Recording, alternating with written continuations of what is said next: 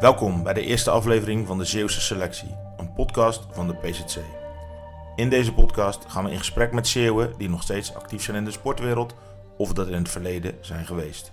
Welke kant we precies opgaan, dat moet de komende tijd duidelijk worden. Leuk dat je luistert.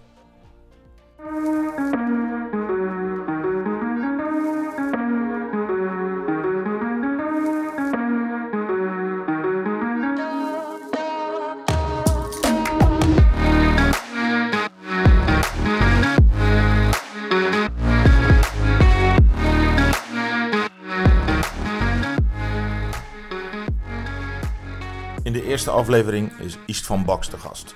De Vlissinger was 13 jaar actief als profvoetballer in België, Nederland en Zuid-Afrika.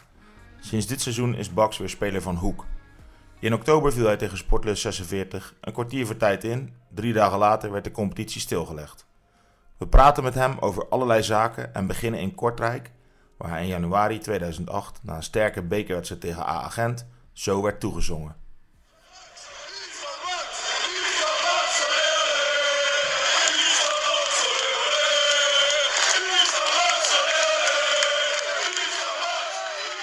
Welkom Istvan.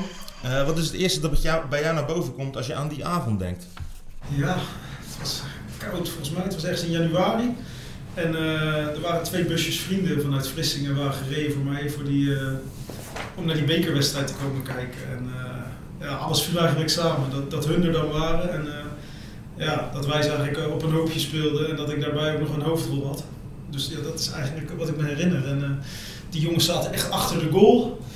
Dus als ik dan scoorde, weet ik wat, ging ik ook nog even naar hun toe uh, bij die eerste goal, denk ik. Even, uh, want we stonden vooraan, net achter de goal, uh, achter de hekken.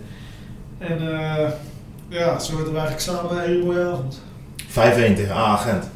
Ja, ja, klopt. Ja. En dat, volgens mij A-agent van Tron Solid. En die had zijn restverdediging niet echt te worden.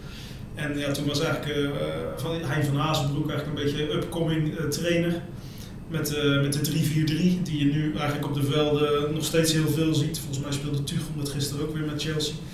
En dat deden we eigenlijk toen al. En, uh, ja, en, en, daarbij had ik uh, een mooie rol dat jaar en zeker die avond. Dat was een mooie ploeg hè, waar je toen in speelde. Ja, ja, ja, kwam ook echt wel door de trainer die dat echt wel echt wel mooi had, uh, tactisch had weggezet. Maar ja, daarnaast hadden we ook natuurlijk, het was wel een gemaneerde gezelschap. Ja, zoals je dat in, in België ziet, altijd wat Afrikaanse jongens.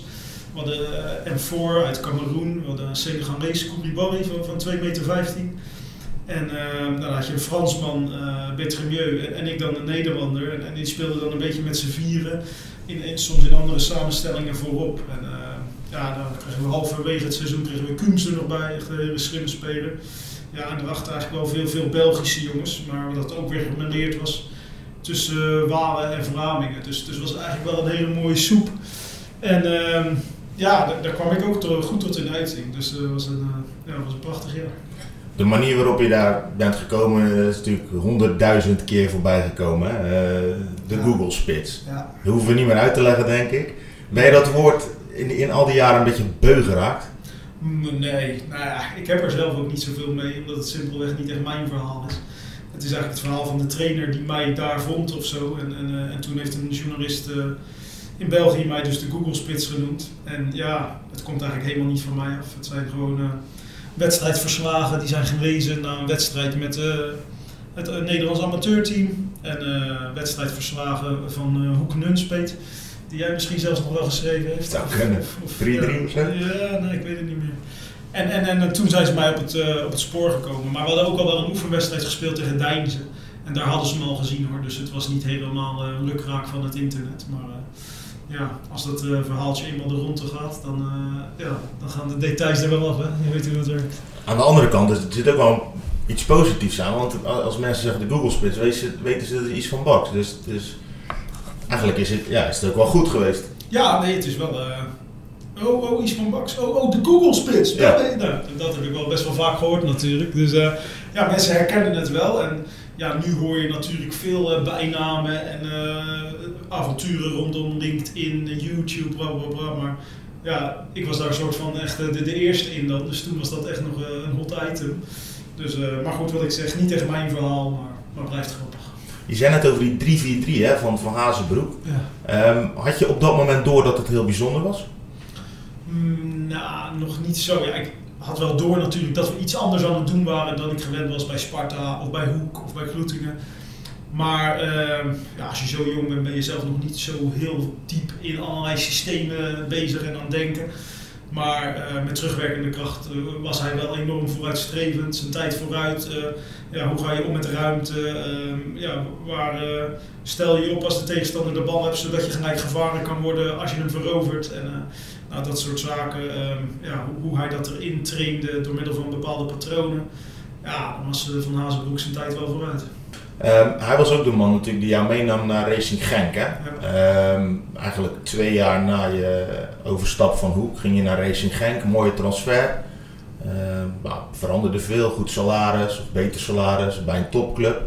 Eh, hoe kijk je nu terug zeg maar, op die eh, stap daar naartoe? Want in het begin ehm, ja, ging het best wel aardig. Je speelde Ja. tegen Lille met, met Hazard en eh, volgens mij de de jongens die later Frans International werden. Jullie verloren wel, maar daarna kwam je eigenlijk bijna niet meer aan bod. En, en uiteindelijk kwam je maar tot drie wedstrijden. Ja, nou ja, dan, zie je dat voetbal soms ook politiek is. En ehm, ja, ik was natuurlijk met een trainer meegegaan die het echt in mij zag zitten bij Kortrijk, twee jaar mee gewerkt. Dus op voorhand leek het best een goede stap naar een, eh, nou, laten we zeggen, het AZ van België, alles goed georganiseerd. Ehm, net een mooie club. Ehm, ja, dan denk je, dan ga ik met hem mee, trapje hoger. Nou, inderdaad, een mooi contract erbij.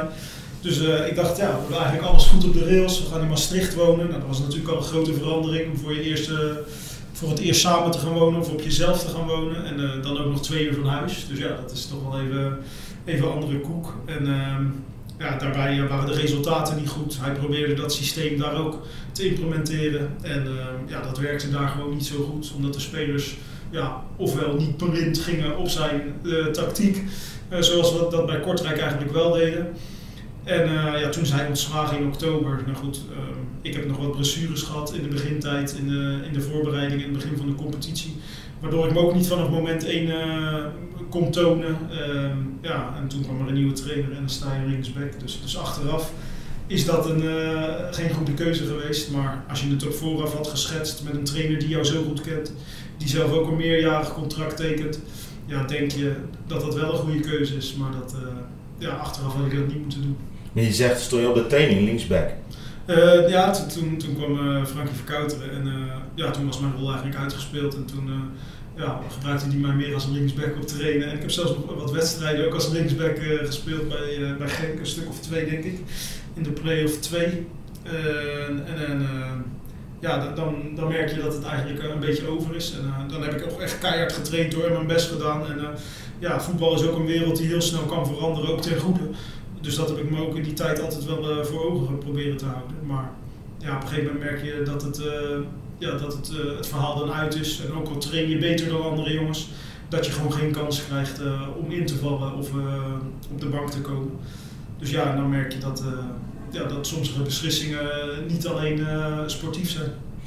Je, toen, toen jij begon bij Genk, toen liep er ook een jong talent rond. Hè? Ik weet nog dat je toen in het begin vertelde van, zo, dit is een voetballer, die moet je echt in de gaten houden. Ja. Wie was dat? Ja, dat was Kevin de Bruyne. En eh, ja, goed, liet hij nou ook een beetje op mijn eh, eh, positie spelen. Dus, maar goed, dat zag je vanaf de training 1, dat eh, die gewoon meer talent had dan wij daar allemaal. En ehm, ja, het is wel mooi om te zien dat het uiteindelijk er ook echt uit is gekomen voor hem. Dat moet altijd nog maar blijken natuurlijk. Maar ja, wat hij met zijn voeten al kon en eh, hoe hij in de groep stond, nou, dan kon je wel zien dat hij op de goede manier eh, eigen gereid was eh, om het te kunnen redden. En, ja, dat was wel genieten. Je hebt eh, bij op een gegeven moment zat je in een lege kleedkamer. Hè? Ze, hadden je, je niet meer nodig, zeg maar. Dan probeerde je eigenlijk een beetje de deur uit te werken. Dus dan moet je mentaal sterk zijn. Ehm, wat ik me afvroeg, heb jij op bepaalde momenten in je carrière... eh, had jij misschien net iets meer geluk moeten hebben? Of, of ben, je, ben je iemand die niet zo denkt en, en ja, zoiets heeft van geluk moet je afdwingen?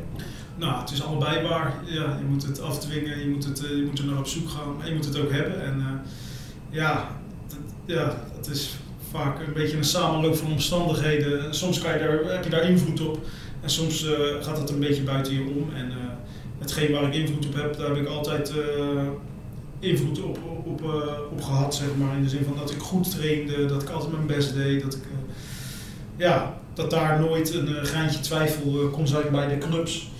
Maar ja, soms als Van Hazenbroek niet ontslagen was en ik had wel mijn speelkans en ik was echt goed fit geworden en naar een goede niveau gegaan, ja, had ik misschien bij Genk toch meer kansen gehad en een, grotere, een grotere kans gehad om daar ook te slagen. Maar goed, dat is dan niet gelukt. En, ja, dan, dan ga, je weer, ga je weer verder. En, ja, het is ook een vluchtige, snelle wereld natuurlijk.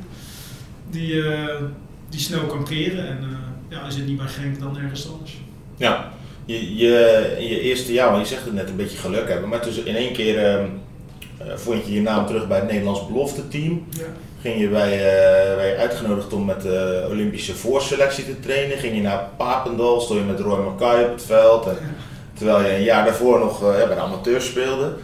Hoe, hoe, wat was dat voor ervaring? Ja, ja, je, je, wordt uitgenodigd dus je gaat. Dus ja, je staat er niet heel erg bij stil natuurlijk. Je, je beseft wel dat het uh, snel gaat, dat het een beetje onwerkelijk is. Um, ja, je had jezelf daar nooit getekend een jaar daarvoor. Als je eerst nog Nunspeet uitspeelt uh, en je moet daarna met iemand uh, van Bayern München in de kleedkamer of Real Madrid. Ja, dan is dat wel andere koek. Maar ja, ik stond daar niet echt bij stil. Ik ben gewoon gaan trainen bij Foppen. En dan zie je ook dat je ja, uh, heus niet bij de beste zit, maar dat je heus kan aanhaken op sommige onderdelen bij zo'n groep.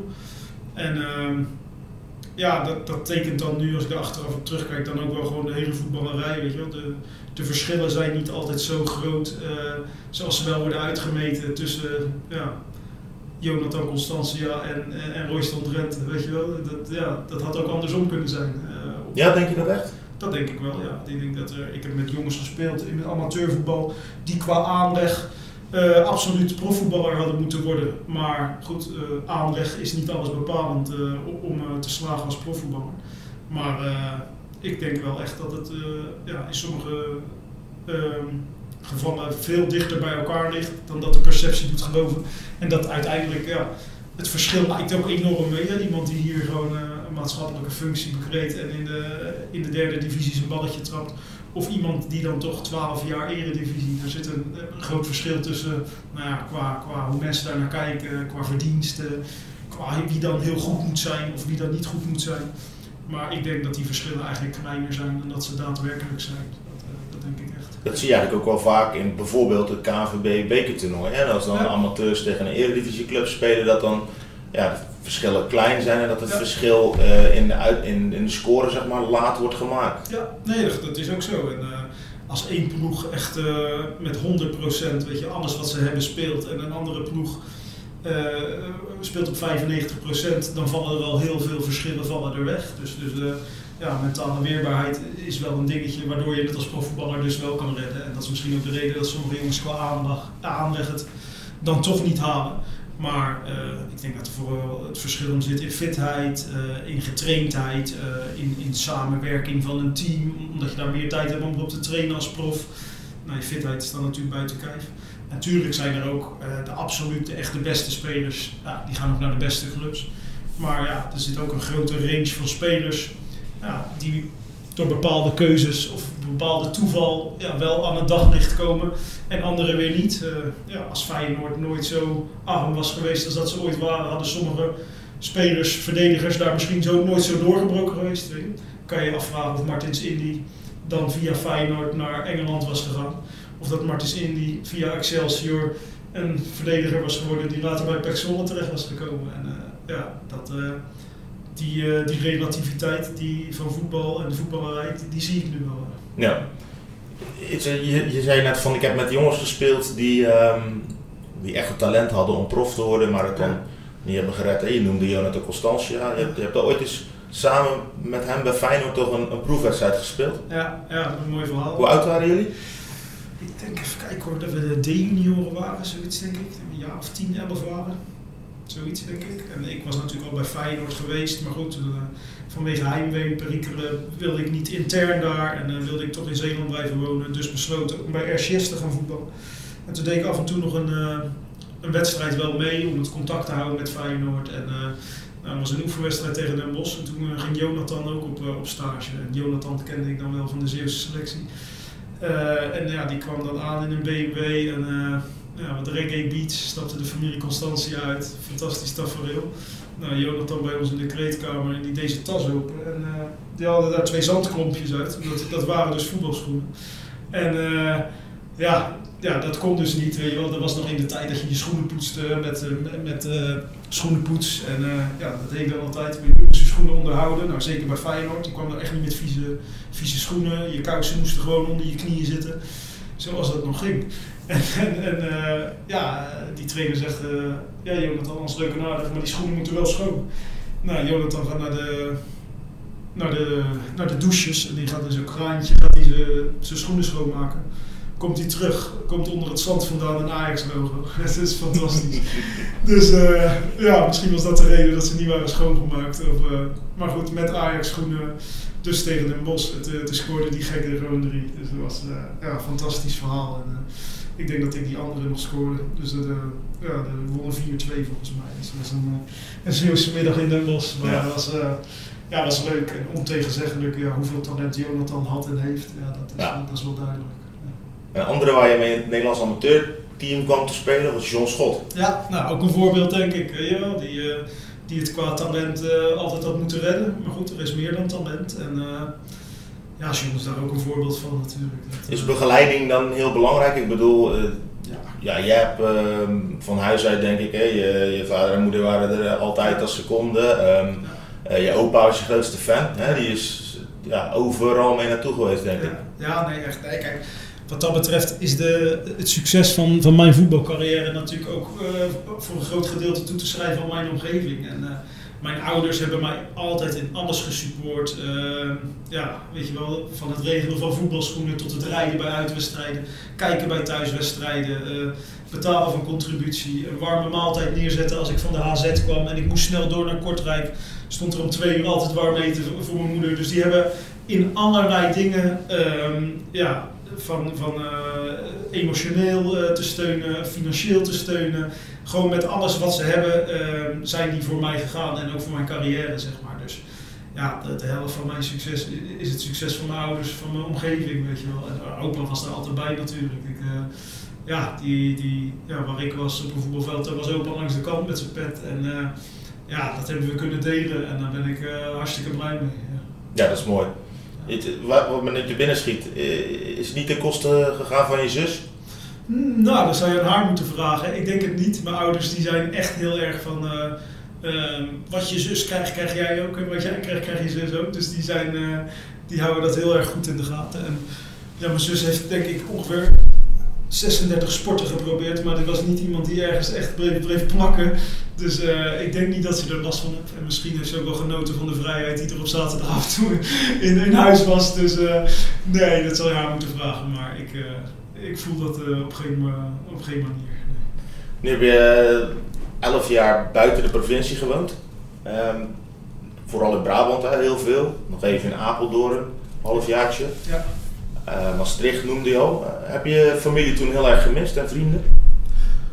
Nou, wat is, kijk, ze zijn nog relatief dichtbij en je hebt uh, telefoon en, Skype of FaceTime, dus, dus ja, ze zijn er altijd. Alleen even het, uh, het langswippen bij mijn oma, even het langswippen bij uh, goede vrienden van ons, even langs mijn ouders kunnen. Ja, dat soort dingetjes, dat hebben wij wel gemist, weet je wel. De, de, de spontaniteit om eventjes langs sociale contacten te kunnen gaan. Ja, dat, dat heb je dan uh, wel gemist, maar ja, we hebben er ook heel veel voor teruggekregen. En we hebben andere gebieden, steden, landen, culturen mogen ontdekken. Nou goed, het is het een of het ander en geen moment spijt van. Of ik heb nergens zitten treuren op een kamer dat ik ver weg was van. Nee, absoluut niet. Nee, nee. Um, ben je in al die jaren eigenlijk al brutaal genoeg geweest als je kijkt naar jouw carrière? Um, en heb je, dat heeft er misschien wel mee te maken, um, genoeg steun gehad van een zaakwaarnemer die, die echt uh, alles uit de kast haalde voor je? Ja, het is altijd ook een beetje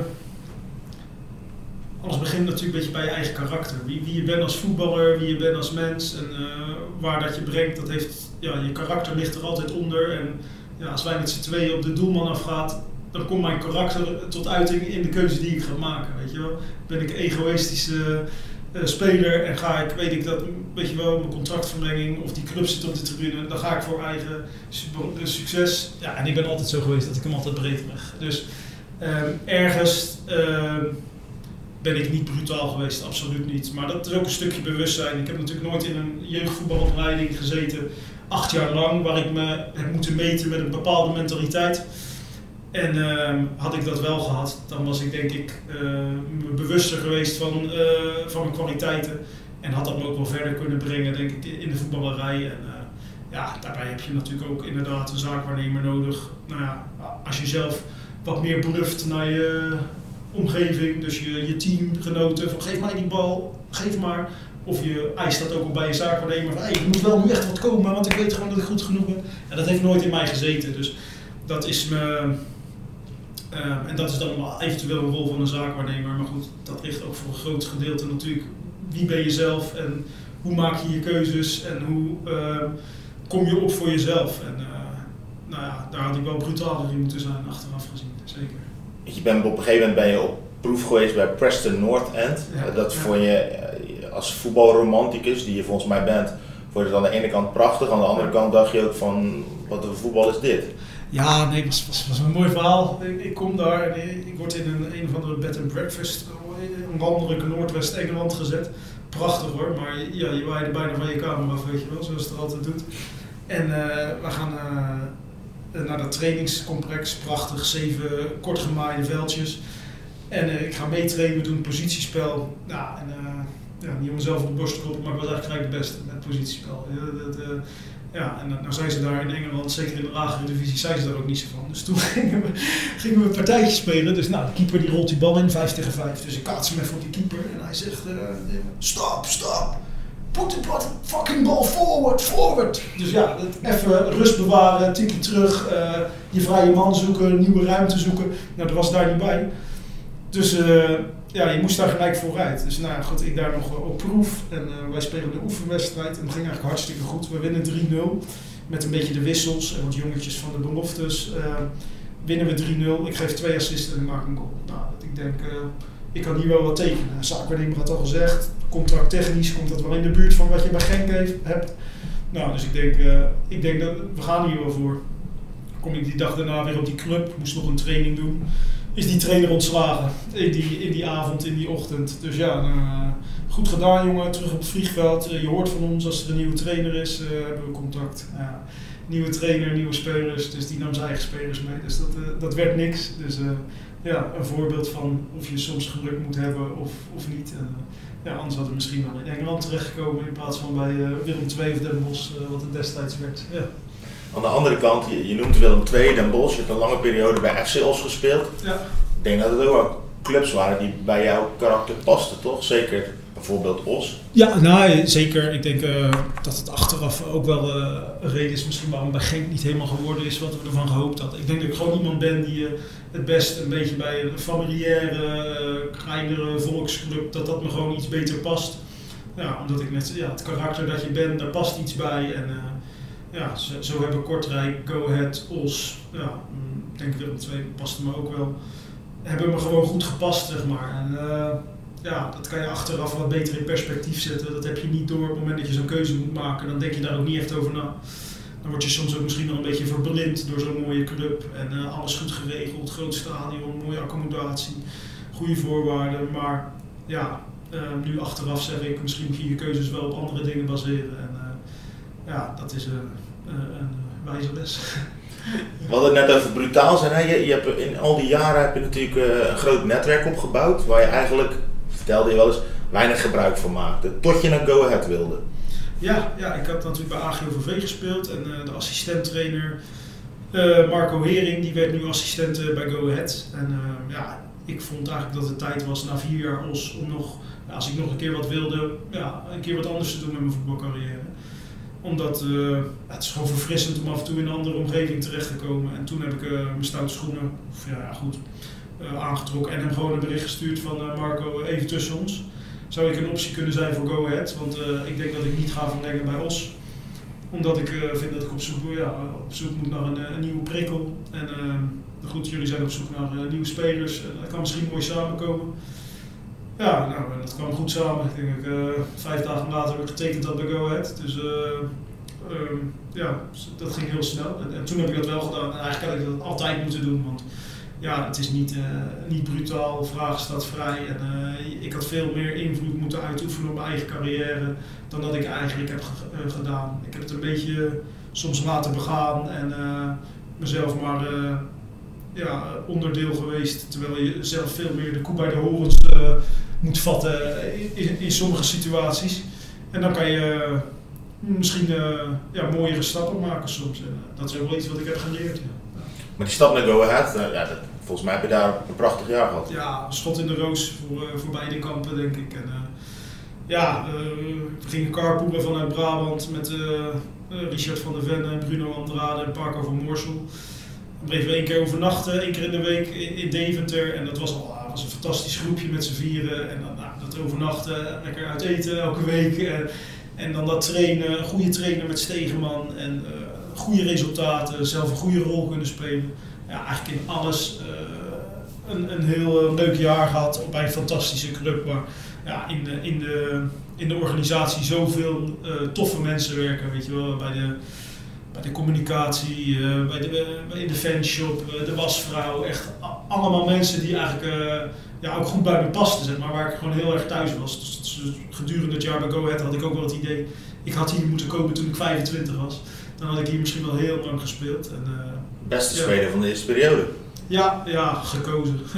ja, oké, okay, maar ja, dat is niet als je, als je, als je nog nee. een in een pakje boter trok. Nee, klopt, klopt. Wij deden het gewoon heel goed in de eerste periode als team en we wonnen veel. En ik deed het ook goed. Ik was betrokken bij veel goals. En uh, ja, ik haalde constant een goed niveau. Dus toen werd ik, werd ik daar uitgekozen tot de beste speler van de periode. Dus ja, dat is toch leuk dat je een keer een individuele prijs wint uh, in je carrière. Maar ja, dat, hij staat niet op de schaal of zo.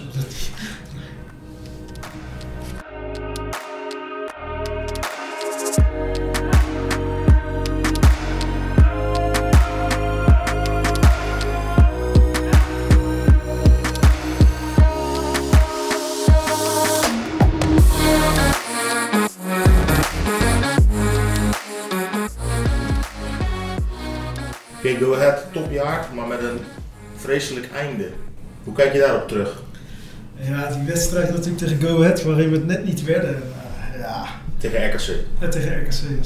Uh, ja, het was echt een, uh, een achtbaan van een wedstrijd. Ja, die echt oprecht de mooiste wedstrijd waar ik ooit onderdeel ben van geweest. Weet je wel, uh, als in een drama. Maar ja, wel aan de verkeerde kant van de medaille gestaan, maar wel ja, ik heb ook nog nooit gehuild om, om een voetbalwedstrijd, zeg maar. Maar die wedstrijd, op een gegeven moment, uh, ik was denk ik de laatste paar minuten zat ik op de bank of zo. Was ik gewisseld, gooiden we nog een lange spits erin of zo om te forceren. En ik had het gewoon niet meer, de spanning zeg maar, weet je wel. Want het ging zo heen en weer van, ja, ik was op een gegeven moment matchwinnaar, dus we maakten de 3-2. En mijn jongensboek was eigenlijk geschreven en, en, toen werd dat in rouw gedompeld. Toen hadden we het ineens weer en toen scoorden wij de 4-3 of zo. En ik had het niet meer, dus het kwam eruit, weet je wel. Ik moest huilen. En toen, toen stonden we nog voor. en toen kantelde dat dus nog naar, naar 5-4 verliezen uiteindelijk. Naar 4-4 dan, ja, die laatste, dat maakt allemaal niet meer zo uit. En dat, ja, het was onbeschrijfelijk ja, hoeveel emotie er dan in een, in een paar minuten ja, voorbij komen. Weet je wel, rond je heen in zo'n stadion, wat uh, dan een surrealistische sfeer is. Ja, van euforie naar complete verdriet. En uh, ja, op een gegeven moment was dat zoveel in een paar minuten. Ik kon dat niet meer behappen. Weet je? Ik kreeg dat niet meer bij elkaar verzonnen. Dus ja, ja, ik heb er echt nog wel even, echt nog wel even verdriet van gehad, zo net na die wedstrijd. En ja, op een gegeven moment ja, sta je volgende op, uh, sta je volgende ochtend op en nog een beetje surrealistisch. Het blijkt dat die trainer ineens naar zolder gaat. Ja. dus dat nieuws dat kwam weer over die, over die teleurstelling heen.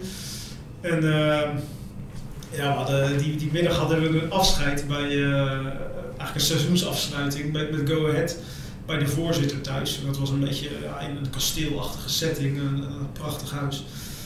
En ja, dat, was een, een sfeer. Ja, dat, ik weet niet of je de film Vesten hebt gezien. Uh, nee. Een Scandinavische film. Nou goed, waar er een familie bij elkaar komt en waar er zoveel uh, problemen in relaties zitten, maar wat niet besproken wordt en waar iedereen toch uh, iets in stand probeert te houden wat betreft de seizoensafsluiting. Nou, dat leek daar wel. Er lag zoveel onder die dag en uh, ja, we stonden daar met z'n allen aan de staattafel tegen een kasteel aan te kijken. Het was compleet surrealistisch, maar ja, een heel gek einde natuurlijk van een prachtig jaar eigenlijk. Maar dan kom je eigenlijk ook weer op het punt dat je daarnet zei van, jij maakt 3-2, jullie maken 4-3. Op dat moment ga je naar de Eredivisie. Zou je voor het eerst, als ik het goed heb, in de Eredivisie gaan spelen? Ja. ja. Um, je, bij promotie was je contract automatisch verlengd? Mm, dat denk ik niet. Ja, in ieder geval, dan, dan was de kans heel groot geweest dat je gewoon had gebleven. Ja, nou goed, daar, daar was ik zelf wel voor gegaan. Nou, tenminste, dat, ja, dat leek een ABC'tje. Ja. Maar jullie promoveren niet uh, en ja, je contract liep af en ja, toen? Nou, die trainer vertrok dus. En die trainer was uh, heel erg pro mij, om mij te houden in ieder geval. En er komt een nieuwe eigenaar, een nieuwe groot aandeelhouder en nou, met een nieuwe visie op de club. En nou, die wilde veel meer waarde gaan genereren op het veld. Dus dat betekent jongens met doorverkoopmarge. Ja, als je 32, 33 bent, dan is de doorverkoopmarge ja, uh, niet meer daar. En uh, ja, dus, dus waren er uh, heel veel twijfels. Terwijl, uh, ja, dat is niet heel netjes gegaan. Eerst werd er natuurlijk uitgesproken, we willen verlengen met je. Nou, toen werd dat een, een aanbieding, waarbij ik eigenlijk gewoon een goed seizoen had. En ik zat al niet aan de bovenkant van het salarishuis. Ehm, nou, toen ben ik best wel lang aan het lijntje gehouden eigenlijk door de club. Ehm, ja, tien dagen voordat de, de voorbereiding begon en er eigenlijk in de kranten nog geschreven worden dat Go Ahead verder wilde met Bax, um, ja, had ik eigenlijk nog steeds geen uh, volgende aanbieding op zak nadat ik die eerst had afgewezen. En er was er ook helemaal geen contact van iets van uh, er komt iets aan of we willen nog steeds graag dat je blijft. Er was complete mediastilte. En uh, ja, dat is niet iets wat je verwacht nadat je zo'n goed gevoel hebt en zo'n lekker jaar hebt gedraaid met elkaar. Dus ehm, ja, gedurende die, die weken ehm, verwijderde dat mij ook een beetje van mijn keuze om bij Go Ahead te blijven. Dat ik dacht, het moet wel goed voelen. En ehm, ja, als je het op een gegeven moment niet meer voelt, ja, dan voel je het niet meer. En toen heb ik nog wel een keer geprobeerd, op initiatief van mij, om een keer met die nieuwe voorzitter uh, of grote aandeelhouder te gaan zitten. Nou, hoe hij er dan naar keek. En uiteindelijk kwam er dan hetzelfde voorstel uit als het jaar daarvoor. Maar ja, in dat gesprek sprak hij ook van, uh, ja, ik wil liever dat er jongere spelers op het middenveld staan die we door kunnen verkopen. Maar goed, weet je wel, we zijn ook positief over jou, willen je wel graag houden. Maar uh, je bent bijvoorbeeld ook een jongen die niet gaat lopen muiten als je op de bank komt. Dus ja, allemaal dat soort dingen kwamen dan bij mij binnen dat ik denk, je praat nu eigenlijk die jongen die het hartstikke goed heeft gedaan. ik was genoemd tot beste speler van het seizoen. Voor wat dat, dat dan ook waard is, maar dat betekent in ieder geval dat je niet slecht hebt gedaan. En uh, dan zeg je tegen mij, ja, jij gaat niet lopen muiten als je, als je op de bank komt. Nou goed, dat zijn dan van die zinnen die bekrijven dan een beetje bij mij. En dat ik denk, ja, ik moet wel echt gewenst zijn ergens om ergens te willen blijven. En uh, ja, ook al was het contract dan hetzelfde als het afgelopen jaar. Nou, op een gegeven moment voelde ik het gewoon niet meer. En dan dacht ik, ja, hier moet ik gewoon eigenlijk niet aan meewerken. En, uh, dus, dus toen heb ik zelf besloten om eigenlijk uh, niet meer verder te gaan bij Go Ahead. En, ja, wel heel jammer. Ik denk als hij niet was gekomen en de andere voorzitter was uh, gebleven, dat ik 100% zeker uh, mijn contract bij Go Ahead had verlengd. Maar, maar goed, soms moet wel zoiets gebeuren zodat er iets anders kan ontstaan. En daarna nou kwam dan na twee weken Spakenburg kwam, kwam Kaapstad. En ja, ja achteraf dus hartstikke goed geweest. Maar ja, Spakenburg, dan leek eigenlijk je profcarrière voorbij. Ja. nou, ook een mooie club om, om, voor te spelen. Ik denk dat de voorwaarden ook prima waren. Hè? Alles goed geregeld daar? Nee, nee ja, Spakenburg is, uh, kan zich uh, meten met uh, menige eerste divisieclub. En dat is gewoon enorm goed geregeld. En ja, dacht ik gewoon, dan ga ik maatschappelijk wat oppakken. Ik bedoel, die ambitie heb ik altijd wel gehad om net iets verder te kijken dan alleen de voetbal. En ja, zag ik daar ook een leuke nieuwe uitdaging en een nieuwe prikkeling voor mezelf. Van, nou, dat te combineren met een, een mooie club. Ik had dan sollicitatiegesprek uh, staan. Ik, had een brief gestuurd naar de jeugdgevangenis in Breda. En eh, ik was al uitgenodigd voor een gesprek, nou, tot in die week dus Kaapstad Ajax Cape Town bij mij terecht kwam. Nou goed, dat in de stroomversnelling. Ik had gelukkig een goede afspraak gemaakt met Spakenburg dat het mogelijk was. En die moeten, moet ik zeggen, die hebben ook zo netjes meegewerkt op het moment dat het daar kwam. Dus daar moet ik ze ook wel dankbaar voor zijn. En ja, dus, dus bleef dat beperkt tot 2,5, 3 weken. Maar ja goed, ten, ja, ik, ik, kreeg er wel een heel mooi avontuur. We kregen er een heel mooi avontuur voor terug. Dan ga je als Feyenoorder, want daar ben je volgens mij, ga je in, uh, in het shirt van Ajax spelen. Ja, Je vertelde van ja, toch, toch heeft het wel iets als je dat shirt aan hebt en, met dat, en wel een ander logo, hetzelfde, het is dezelfde plek, maar een net iets ander logo. Maar, hoe kom je daar nou terecht? Nee, ja goed. Uh, Andries Hoelderink natuurlijk bij AGOVV meegewerkt. En, uh, ja, die, uh, die zochten nog een aanvallende middenvelder. En uh, goed, ik kende hem goed. Ik had eigenlijk succesvol met hem samengewerkt, ondanks de, het faillissement van AGOVV. Hadden we daar een heel leuk en goed half jaar gehad. En ja, ik altijd ook positief geweest over hem als trainer. En ja, daarbij zat Nick Hengelman daar ook. Nou, daar had ik ook mee samengespeeld bij AGOVV en bij, bij Topos, de keeper. En ehm, ja, dat kwam zo samen. En toen ben ik naar daar gegaan, contact gehad met Hans Vonk. En, ja, op het vliegtuig gestapt, uh, stel op sprong. Ja. Je gezin kwam, kwam later, hè? Ja. Um, goed, volgens mij heb je daar een geweldig jaar gehad, toch? En ja, je hebt ook leren zingen, hè? Laten we even luisteren.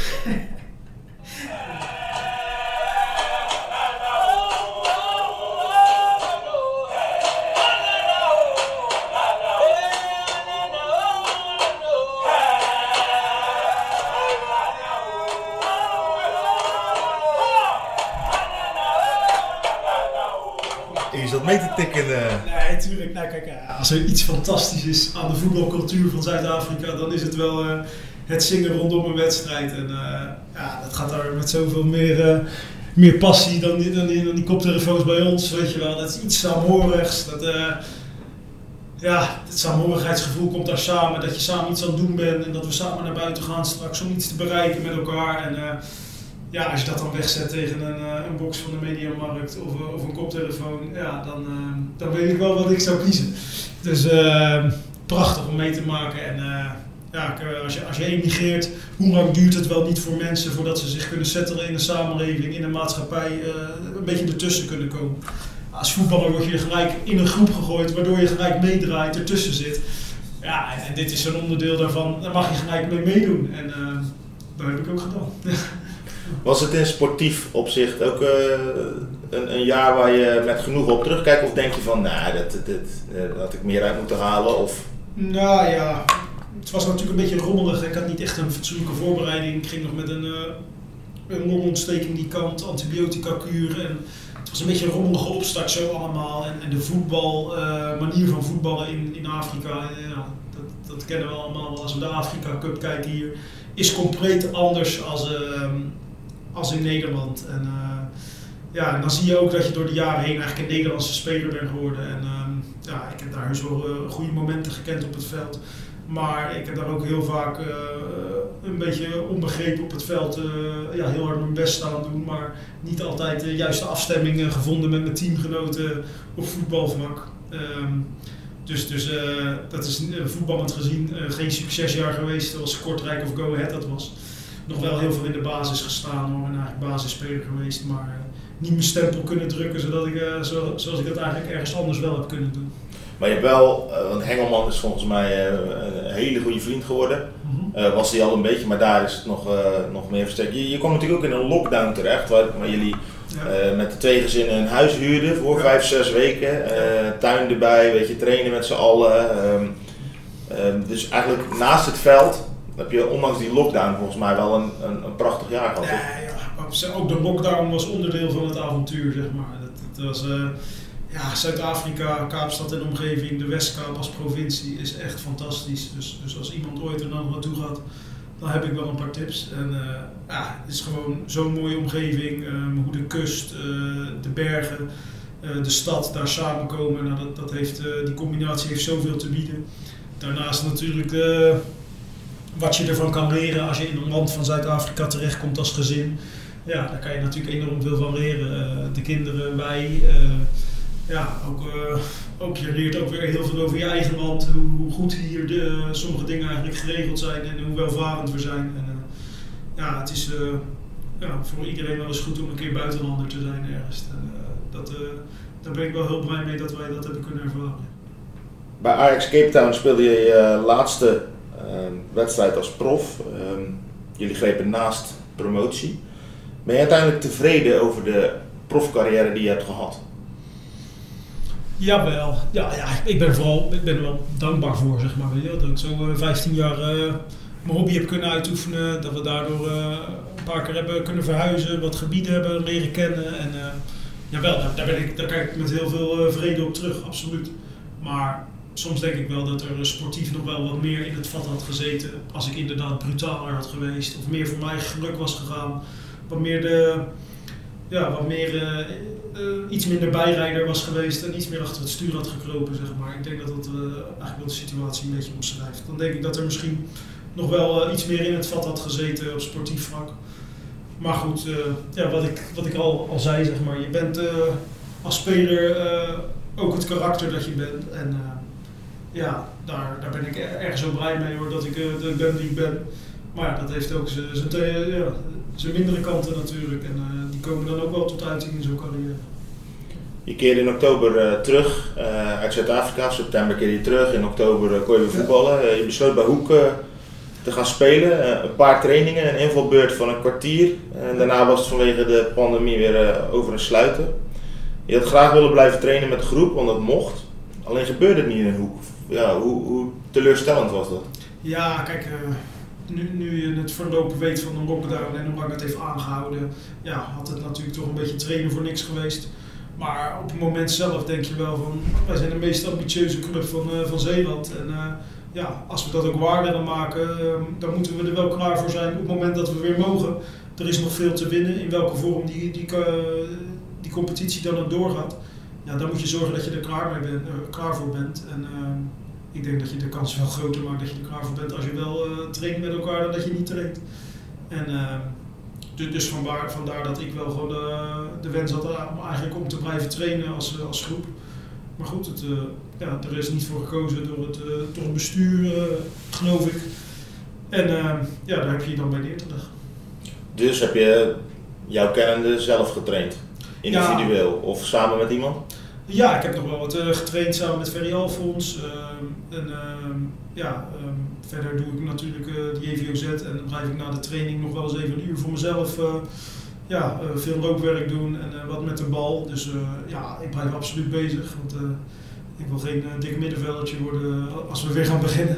Dus, dus dat, dat hou ik wel in de gaten. Maar ja, het is natuurlijk wel inmiddels al heel lang dat we niet meer in groepsverband echt aan het voetballen zijn. Dus het zal wel weer uh, even schakelen zijn als we straks weer mogen. Ferry Alfons noem je, dat is dus een van de vrienden die je hebt overgehouden aan het voetbal. Hoe heb je hem leren kennen? Uh, nou, ik moest hem bellen, want ik ging van RCS naar Kloetingen en toen wilde ik meerijden, want ik had zelf geen rijbewijs. Je was 17? Ja, ik was 17. Maar hij kwam ook uit Vlissingen, maar ik kende hem niet, maar hij was ook wat ouder. Hij jaar 25 of zo was uh, destijds. Dus ik moest meerijden met hem. Dus uh, nou, ik bel hij zegt pik je op. Uh, en dan gingen we naar Kats. Daar trainde Cruising altijd nog in de voorbereiding. Ja, toen pikte hij hem op en uh, nou, redelijk op tijd een toetertje in de straat.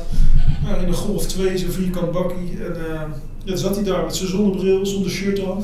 Het was midden in de zomer. En toen moest ik me naar binnen wurmen in die, die Golf 2 tussen de lege pakken bar en de Duke. Dan dronk hij altijd. En, ja, nou, zo, leerde ik hem eigenlijk kennen. Uh, zat ik in die wagen, keek ik, zat ook geen binnenspiegel in. dacht ik, was dit voor gozer?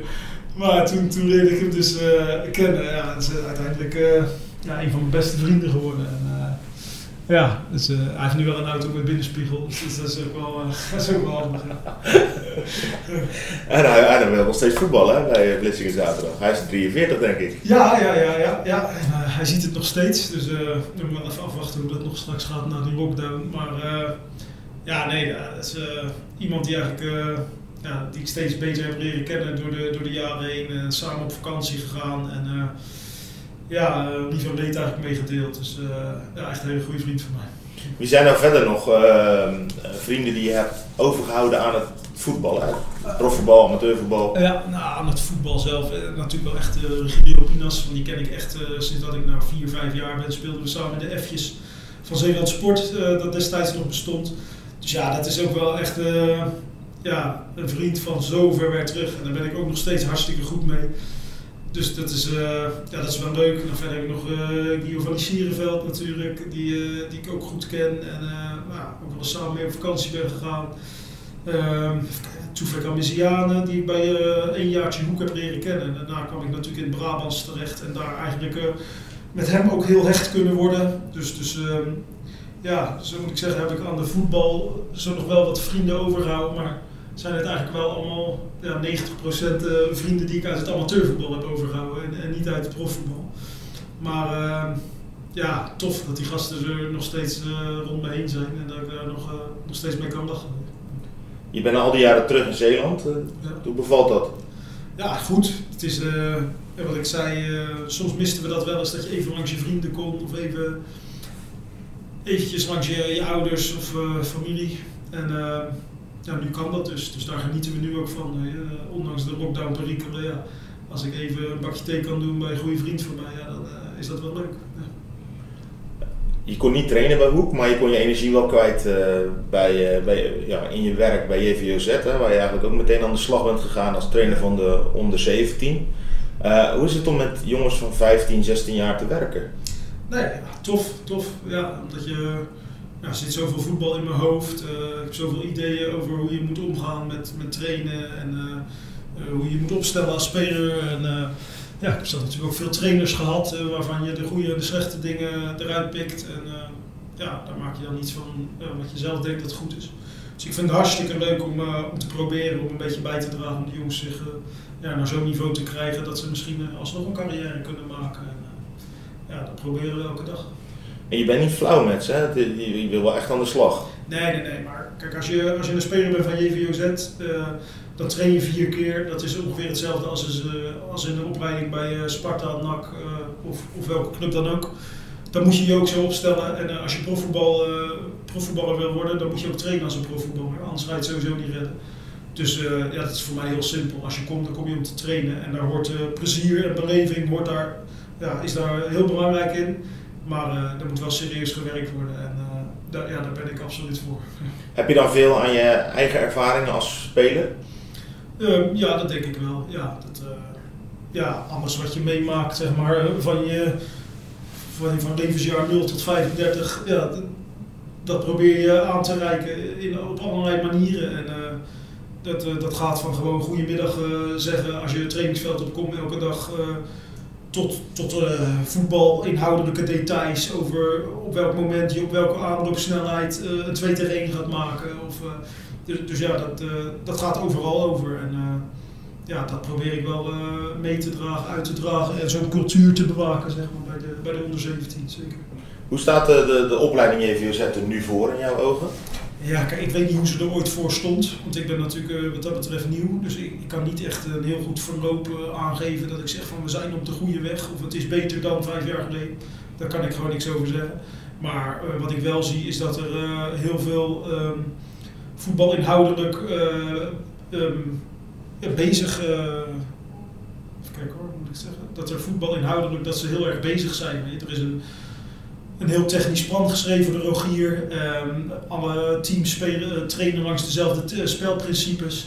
Um, er zitten bepaalde voorwaarden aan je, aan je oefeningen. er wordt heel veel overleg over oefeningen met met trainers onderling. Dus er wordt heel erg voetbalinhoudelijk gepraat over hoe kan je nou iets aanleren aan spelers en aan bepaalde jeugd. En wat betekent dat voor de onder 11?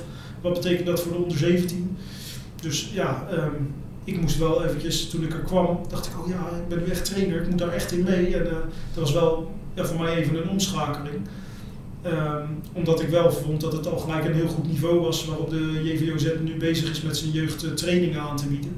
Nou, als je kijkt hoeveel begeleiding er is, wat voor faciliteiten er zijn met de school, denk ik dat de JVOZ op de goede weg is. Ik denk wel dat er ook nog, nog, nog veel te verbeteren is, zeker uh, in, uh, in, qua, qua omkadering, als ik dan zie, uh, qua accommodatie, misschien een mooie kantine, misschien krachthonkachtige ideeën. Of ja, er zijn nog wel heel veel zaken die we nog verder kunnen professionaliseren.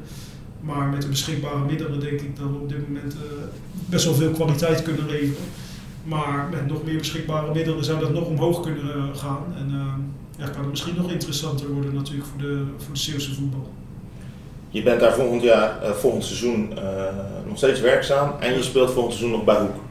Dat is zeker de bedoeling. Dat was de afspraak toch? Ja, ja, volgens mij staat hij nog steeds. Dus nee, ik, ik ga ervan uit dat dat zo is. Wil je nou als trainer ook het betaalde voetbal in? Um, ja, weet ik niet. Moet een beetje lopen. Ehm, als er op een gegeven moment een, een keer een moment komt dat je die sprong kan maken, uh, het momentum is juist, uh, dat klopt ook met thuis. Ja, dan zou het wel kunnen dat dat ooit nog gaat gebeuren. Maar ja, aan de andere kant ben ik nu ook bezig om maatschappelijk een, functie te gaan bekleden. En ja, in een combinatie van die twee zie ik ook heel veel. Dus ja, geen per definitie ja, maar ook zeker geen per, per definitie nee. Want je gaat nu aan een baan beginnen, 16 uur in de week. Ja, dat is de bedoeling uh, om uh, 16 uur in de week ja, als begeleider in forensische zorg reïntegratietrajecten voor ex-gedetineerden te, te gaan draaien. En ja, dat is iets wat ik gedaan heb toen ik bij Kortrijk speelde. Ja, toen ik bij Kortrijk speelde heb ik daar mijn stage gelopen. Dus um, ja, dat is iets wat ik, wat ik met heel veel plezier altijd heb gedaan. En um, ja, nu, nu lijkt het erop dat, ik, dat we waarschijnlijk weer gaan doen. Dus uh, ja, we hopen dat het goed komt. Aan welke trainer of trainers bewaar je nou de beste herinneringen? Um, ja, van Hazenbroek sowieso heel erg goed. Uh, voetbal inhoudelijk, maar ik moet zeggen ook als mens vond ik uh, echt prima. heel eigenwijs, maar ik denk dat, dat je dat ook wel nodig hebt om, om je visie een beetje gewicht te geven. En uh, ja, dacht over alles na, van spelregels tot trainingen. En ja, had overal een gefundeerde mening over. Ja, vond ik wel echt een goede trainer. Ik ja, moet zeggen, ik ook wel fijn heb samengewerkt met Stegeman, die ook heel duidelijk was. Um, heel erg vasthoudend aan zijn voetbalidee.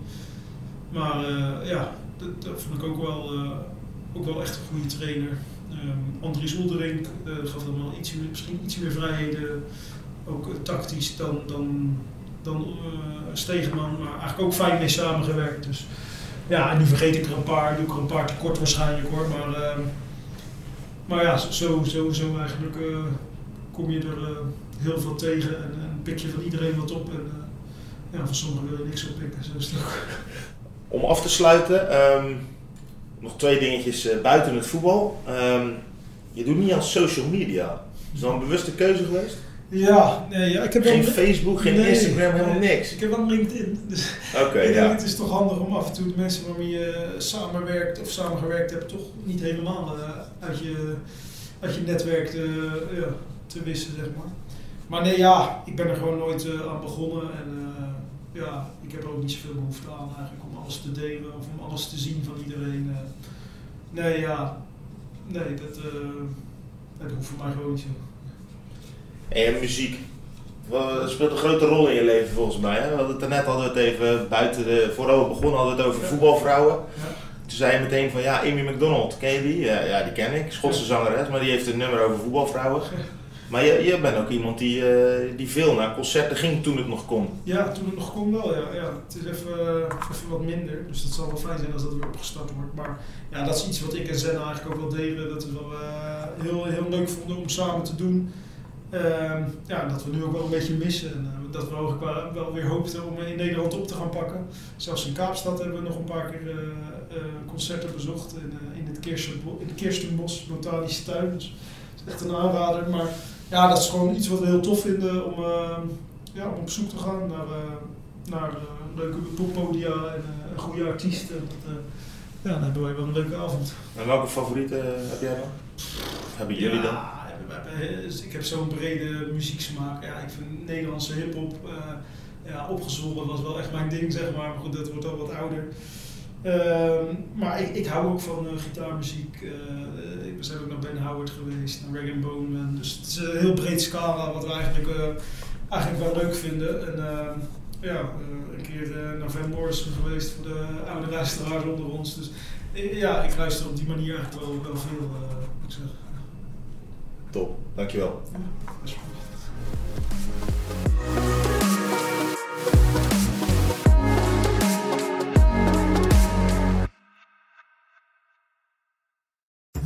Worden dagelijks overladen met overbodige informatie. En het is moeilijk de zin van de onzin te scheiden. Daarom vertrouw ik op echte journalisten in plaats van meningen.